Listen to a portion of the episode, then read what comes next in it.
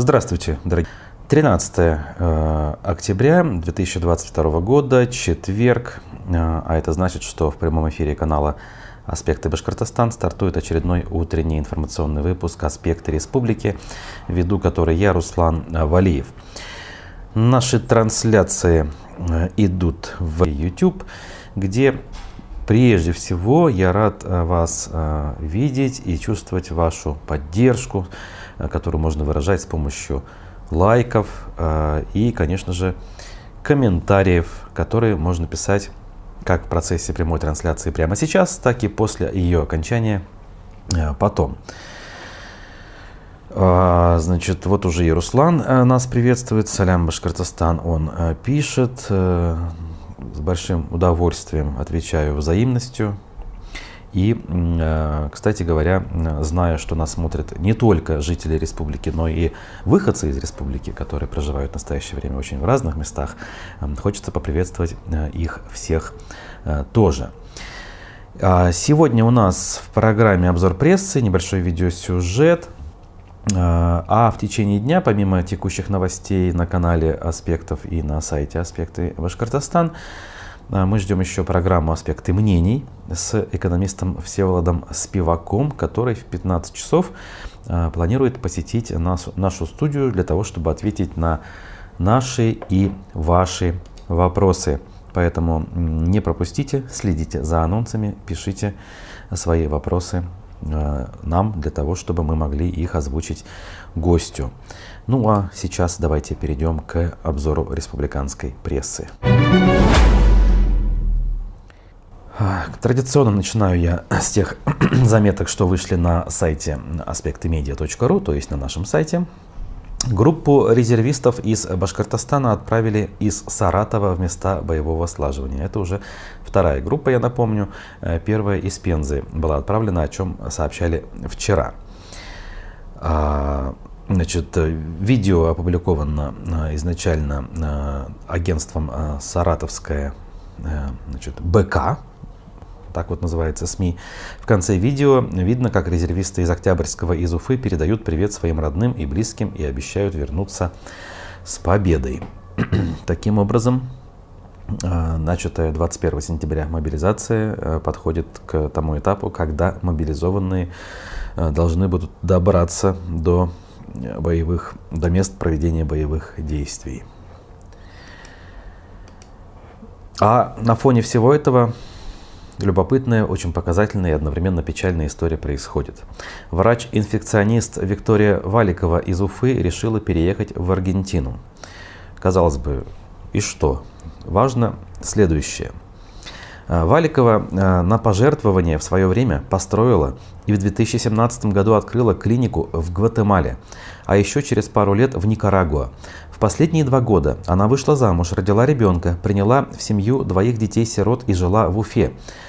А, пост с заметкой о своих чувствах из фотографии из Турции опубликован был на ее странице 11 а, октября. Цитата. Злость. Почему это происходит? Почему у себя дома я больше не чувствую себя в безопасности? Когда новояз стал реальностью, а я начала проверять тексты на политическую корректность. Почему мечты разрушились? И это не мечты про дом и винодельню, а про еще одного или двух детей из детского дома поделилась она. Был еще на вчера, о чем сообщила пресс-служба Госсобрания Башкирии. Торжественное открытие чемпионата, начиная с 20.30. В турнир заявились 14 команд от органов власти, силовых структур и крупных предприятий республики. Чиновники, депутаты, представители силовых ведомств будут развлекаться, играя в футбол в ночное время. Э, видимо, э, недостаточно уставая в течение рабочего дня или рабочей недели. Сегодня чемпионат откроется, а, значит, эм, в числе игроков э, данных команд руководитель администрации главы Башкирии Максим Забелин, вице-спикер Госсобрания Рустам Ишмухаметов, министр здравоохранения Айрат Рахматуллин, министр спорта Руслан Хабибов, глава администрации Ленинского, Советского, Демского районов Уфы, артисты Оскар Абдразаков и Айдар Галимов. Президентом Лиги является никто иной, а вице-спикер парламента Рустем Ахмадинуров. Ну, молодцы, конечно. Что тут скажешь? Тем временем э, в Уфе обещают проверки общественного транспорта.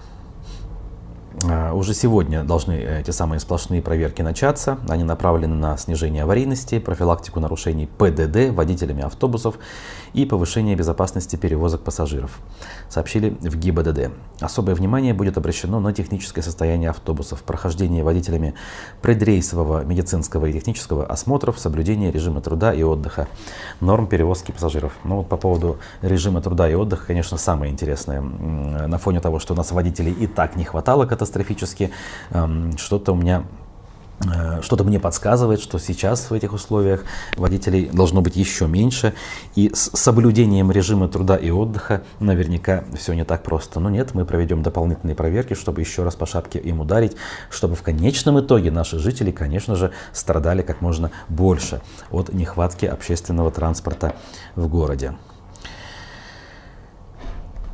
Так, а мы дальше с вами двигаемся. И э, сделаем сейчас как бы, ну, не то чтобы паузу, э, и посмотрим небольшой видеосюжет. Как всегда, коллеги из ЮТВ делают на злобу дня хорошие материалы. Э, в данном случае о проблемах в коммунальной сфере, скажу в общем, э, в коммунальной сфере в нашем городе, в частности в северной ее части, в Черниковке. Давайте посмотрим буквально две минуты, после я вернусь и продолжу э, знакомить вас с теми материалами республиканской прессы, которые я подготовил на сегодняшнее утро. Нехороший двор появился на севере Уфы. Шесть лет назад там под землю ушла легковушка, а теперь это грозит и жилому дому. В феврале рядом с одним из подъездов появился очередной провал, из-за которого по стенам пошли трещины, а также разгерметизировались газовые трубы. После множества обращений от жителей, администрация и строительные компании наконец взялись за дело. Конструкция фундамента нашего дома не подходит для тех пород, которые сейчас на данный момент. То есть э, были исследования произведены а, под нашим домом, наш лекарствовый пласт. Э, соответственно, фундамент не подходит. Сейчас начали укреплять фундамент дома, чтобы спасти здание от ухода под землю. Но решение старых проблем вскрыло новые. Когда рабочие начали менять трубы отопления и водоснабжения, под зданием обнаружили скопившуюся воду, из-за которой нельзя ни поменять канализацию, ни качественно залить новый фундамент.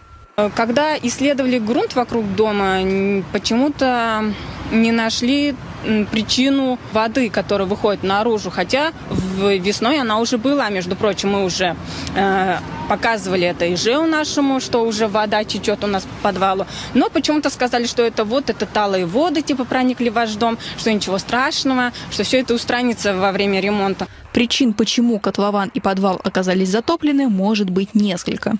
Либо сквозь землю просачивается грунтовая вода, либо дает течь канализация, либо прорвало трубу, которая идет от соседнего дома.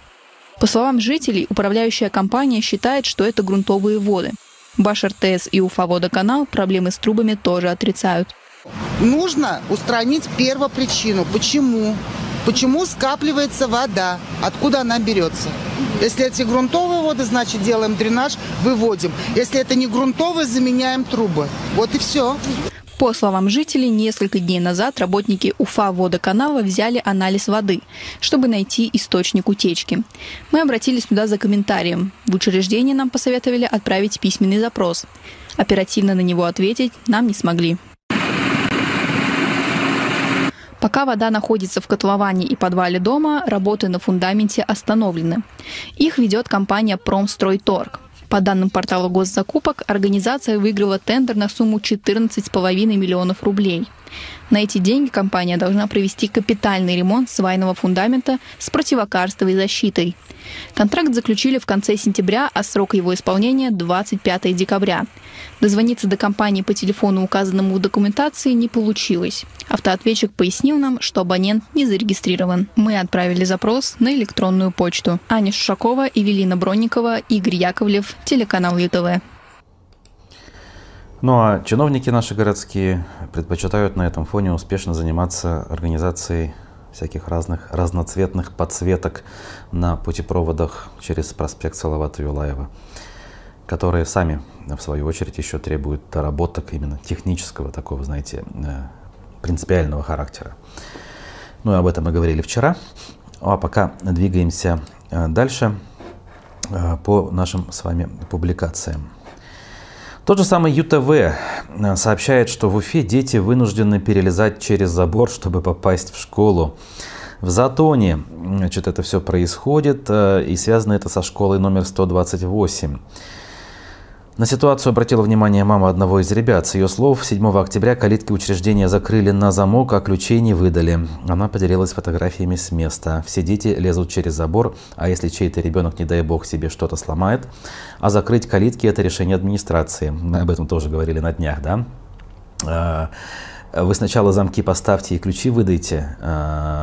Видимо, сначала ключи выдайте, да, а потом, соответственно, замки закройте, она имела в виду, а, было бы это правильным.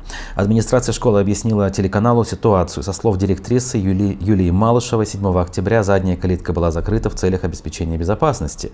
Дети же не стали обходить и идти к центральному входу, а решили просто перелезть через забор. Дети, привыкшие входить в школьный двор через заднюю калитку, не стали обходить, а начали перелезать через забор. Цитата. Со слов руководительницы, калитка будет открываться во время появления учеников в школе, а также во время ухода домой. Центральный же вход будет работать с 7 до 21 часа. Ранее мэр города Мавлеев потребовал ограничить свободный доступ в школы. Также начальник управления образования Уфы Азат Батыршин сообщил, что на калитке в школах планируют установить магнитные замки. Это было сделано после нападения стрелка на Ижевскую школу 88, где от рук преступника были убиты 11 детей и шестеро взрослых. Говорили мы с вами на эту тему, насколько этот проект реализуем, э, реалистичен, это отдельный вопрос. Ну вот э, планы у нас э, у чиновников такие наполеоновские. Повышение. Теперь он является заместителем начальника Федеральной службы исполнения наказаний по Республике Башкортостан. Под него даже сделали новую должность. Значит, колонию, которой руководил Крюков, весь год сотрясали скандалы. ИК-7 в Мелиузе в начале февраля попала в скандал первый. Тогда экс-сотрудник ФСИН э, Ермек Рамаданов обещал изнасиловать своих сослуживцев-полковников. Ермек обещал совершить акт, если к 38 годам не станет полковником, как Фарвазович Никий. Согласно данным официального сайта ФСИН, Гарифулин Руслан Фарвазович является заместителем начальника колонии. Сам Ермек – майор. Он сам рассказал, что пять лет был командиром. Когда ситуация немного улеглась, колонию поразил новый скандал, на этот раз банановый. Ведомство объявило закупку водного банана, о чем мы тоже вынужденно э, обсуждали в наших эфирах. Сначала ей нужен был э, колонии один большой, а потом два маленьких банана. Как следует из материалов, доступных на площадке для госзакупок «Березка», аукцион был объявлен 27 июня, спустя сутки после того, как колония отказалась от предыдущего, в ходе которого закупала лишь один водный банан. Тогда в СМИ сообщали, что это связано с негативным резонансом э, в соцсетях. Кстати, их все-таки э, закупили, причем не у кого-нибудь, а у продавца пива, сообщает нам издание. Так вот, сам Крюков оказался весьма состоятельным мужчиной. В прошлом году его доход составил полтора миллиона рублей. Это 125 тысяч в месяц. Средняя зарплата по всей Башкирии при этом 47 тысяч, напоминает издание. В декларации он указал три квартиры. Три э, разных площадей, но все они находятся в пользовании. Своего жилья, судя по данным декларации, у него нет. Зато Крюков владеет автомобилем марки Honda. В прошлом году э, ему в наследство достался участок 452 квадратных метра, но владеет он только третьей частью. Вот такая вот у нас любопытная карьерная линия наблюдается в структурах руководящих, курирующих места не столь отдаленные. Дальше. А, значит, э, молоко из Башкирии, также УФА-1 пишет об этом, попало в список некачественных продуктов России. Вот мы всегда гордились, да, Башкирия молочная страна, у нас даже одноименный праздник возродили в этом году. Однако не всегда все, слава богу. А дальше подробности. Значит, молоко башкирских производителей попало в список некачественных продуктов. Исследование молочной продукции по всей России провела правительственная организация Роскачество. Сразу две молочные э, компании из Башкирии оказались в низших позициях рейтинга. Кто бы это мог быть? Это Чешминский молочный завод прежде всего. 26-е непочетное последнее место эта компания заняла. Среди недостатков продукции кишечная палочка, нарушение методов пастеризации. Проводилась она с превышением температуры или времени относительно классической схемы. Кроме того, отмечено, что продукт начал портиться, у него была повышенная кислотность, а содержание жиров в нем меньше заявленного количества. Консистенция неоднородная, имеются незначительные хлопья в массе. Вкус у молока, по разным данным исследователей, оказался кислым с привкусом окисленного жира. Интересные показатели. Э, впрочем, есть и плюсы. Отсутствие бензойной и сорбиновой кислот. Также в нем нет растительных жиров. Э, не выявлены и тяжелые металлы или пестициды. Молоко чистое, в нем нет волосков, частиц корма и прочего, чего там быть не должно. На этом положительные моменты закончились.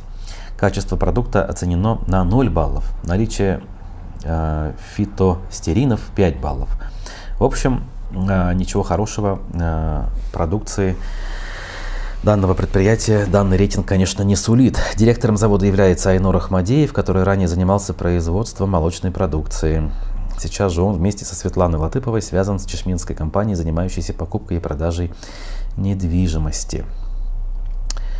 А дальше, значит, второе предприятие расположено неподалеку. Это СН продукт из Благоварского района, известный по торговой марке «Свое наше». Значит, плюсов практически нет, веществ э, в опасных для человека количествах при этом нет. По категории наличия токсичных элементов его оценили на 5 баллов. В этом плане он соответствует стандартам. А другие, конечно, показатели здесь идут на, на ближе э, к отрицательным, скажем так, величинам. Вот так вот продукция, скажем так, из сельской местности, которая вроде как претендует на звание наиболее там экологичной, а при этом, да, скоро портящейся, конечно, но все-таки близкой к натуральной, она оказалась на низких строчках рейтинга. Хотелось бы лишь верить в то, что рейтинги не проплачены э, крупными игроками рынка для того, чтобы выдавить своих, пусть не очень сильных, но все-таки конкурентов на местном региональном э, молочном рынке. Так, э, мы с вами дальше двигаемся по новостям и перейдем к пруфам, где вновь информация про вице-премьера Азата Бадранова, э, история которого интересует последние дни многие СМИ в плане того, что э, двумя неделями почти уже раньше он заявил о, об уходе добровольцем в зону СВО. Так вот, последняя информация. Э, зампремьера Бадранов не подписывал контракт с Минобороны, утверждает издание. А, значит, об этом, причем он сообщил сегодня э, изданию, собственно, утверждает издание. Извините за тавтологию. Значит, э, в конце сентября он еще подал главе Башкирии Радио Хабирову заявление о приостановке служебного контракта в связи с тем, что он решил стать добровольцем для участия в СВО. 3 октября Бадранов сообщил, что начал подготовку. При этом 10 октября он посетил совещание правительства Башкирии, где был одет в камуфляжную форму. Это уже в свою очередь вызвало вопросы о том, что он делает в Уфе, если у него началось боевое слаживание. Позже он сообщил, что начал самостоятельную подготовку, а контракт с Минобороны он подпишет непосредственно перед отправкой в зону СВО. Вот так вот можно, видимо. Так, и э, коллеги, которые э, из пруфов, я имею в виду, публиковали ранее материал о невыполненных обещаниях ко Дню Республики, они это дело приурочили, э, невыполненных обещаниях Ради Хабирова, решили все-таки э, сделать так, чтобы справедливость восторжествовала. И э, противоположный материал сами же опубликовали под названием «За что Хабирова можно поблагодарить. 9 заслуг главы Башкирии». Давайте посмотрим, что они э, выбрали в качестве заслуг. Первое. Звезда героя генералу Шеймуратову. Я не буду напоминать, я думаю, все прекрасно знают, что э, башкирская общественность еще с советских времен э, пыталась добиться присвоения звания Героя Шаймуратову посмертно. Этого долго не происходило, и вот лишь при Раде Хабирове это произошло. Э, считалось, что э, звезду Героя изначально ему не дали, поскольку он оказался в плену, получается, живым, да, и только потом погиб. Вот что-то в этом роде. Но в итоге вот неплохо ситуация в этом смысле закончилась. Дальше. Центр спортивной гимнастики имени Светланы Хоркиной. А, и дальше важная цитата. Несмотря на то, что в Башкирии при Хабирове умирает профессиональный спорт, футбол и хоккей в долгах, баскетбол и волейбол тоже в проблемах, успехи в этой области имеются, э, признают коллеги. Э, в Уфе появился Центр спортивной гимнастики, названный в честь двукратной олимпийской чемпионки Хоркиной, стоивший 786 миллионов рублей. А, тут, кстати, вопрос, э, вообще это все-таки заслуга ли Ради Хабирова или это еще до него все-таки начали реализацию проекта? Это в 2018 году было, по-моему, еще до его прихода. Дальше. Центр спортивной подготовки имени Баталовой. Также при Хабировой возвели центр э, и открыли его в июле 2019 года. Но опять-таки, ну здесь явно центр начинали строить до него. Ну хорошо, включили в список, включили. Это все-таки авторский материал. Дальше, опять спортивный э, момент. Борьба в школы. Хабиров за время своего правления ввел ряд программ по развитию спорта в Башкирии. Первый – спортивная борьба в школы Башкирии. По данным главы, на конец этого года лета, точнее этого года, в проекте находились уже 83 образовательные школы по республике, а в планах 200 школ к 2024 году. Оборудованы залы, есть тренерский состав, проводятся соревнования. Спортивная борьба – это недорогостоящий вид борьбы, доступный каждому желающему, писал в свое время Хабиров в соцсетях. Вместе с тем формирует характер и закаляет волю, учит не трусить и преодолевать сложности, оперативно принимать ключевые решения. Дальше. Башкирские дворики. Так, ну здесь, наверное, нельзя не согласиться. Хоть и началась в далеком 92 году, именно при э, Ради Хабирове все-таки было окончательное принципиальное уже решение принято и заключены договоренности о том, что э, концессионное соглашение должно э, работать. Э, значит, Законченный э, восточный выезд составит около 14 километров в длину. В его состав войдут тоннель, э, километр 300, мост э, через Уфимку с эстакадой почти 3 километра. Скоростная дорога с выходом на трассу М5 это 10 километров. Стоимость проекта, процесс движется. Геопарки. При Ради Хабирове геопарки стали точками туристического притяжения. В них вкладывались деньги. А, Таратау Значит, э, это было принято решение во время истории с шаханами создать геопарк, и он не только включает в себя шахан Таратау, но и теперь более широкую территорию, куда даже Куштау вошел. Э, а также Янгантау, э, это у нас Салаватский район, но история здесь начиналась все-таки раньше.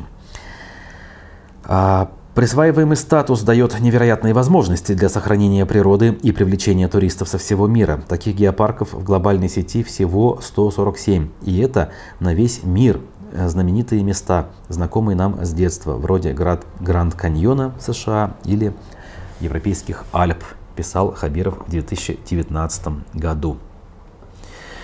Ну, вот такие вот неоднозначные, конечно, плюсы э, тут э, значит, перечислили наши коллеги. С некоторыми я согласен на 100%, с некоторыми готов спорить. И, наверное, я бы включил в плюсы что-нибудь другое, э, если так немножко общую радужную картину своей информационной повестки. Такой вот новостью, что автобус Терра Башкирия известный двухэтажный уфимский туристический автобус теперь будет останавливаться еще в одной точке. Как бы вы подумали, в какой же это точке может происходить. Конечно же, у памятника Шаймуратову. Об этом, опять же, ВКонтакте на своей странице сообщил э, глава республики Ради Хабиров. Напомню, на комфортном двухэтажном автобусе можно совершить двухчасовую экскурсию по историческому центру Уфы. Он курсирует по столице с лета прошлого года. За это время обслужили около 20 тысяч туристов из нашей республики, других регионов и зарубежья. Большим успехом экскурсионный э, Double Кедр, ой, Double Decker он называется, во, Decker. А, пользуется он у официальных делегаций, которые приезжают к нам в столицу из других стран, отметил руководитель республики. Ну, почему он пользуется спросом у официальных делегаций, неудивительно. Я думаю, что это входит в программу их э, пребывания в Башкирии, и они, в общем-то, не особо-то выбирают, чем им заняться, поскольку э, это все расписано по часам и, скорее всего, оплачивается из э, нашего бюджета, то есть за счет принимающей стороны, как это бывает в таких ситуациях. Так, в общем, э, не очень богатая информационная у нас сегодня с вами картина, но какая есть, другой не имеем. Сегодня разберем в дневном эфире аспектов мнений экономическую подоплеку всего, что происходит с экономистом Всеволодом Спиваком. Не пропустите эфир в 15 часов а, в наших прямых трансляциях в YouTube, ВКонтакте и Одноклассниках. А пока я всем желаю хорошего дня, берегите себя и своих близких. Читайте аспекты, ставьте лайки и комментарии пишите.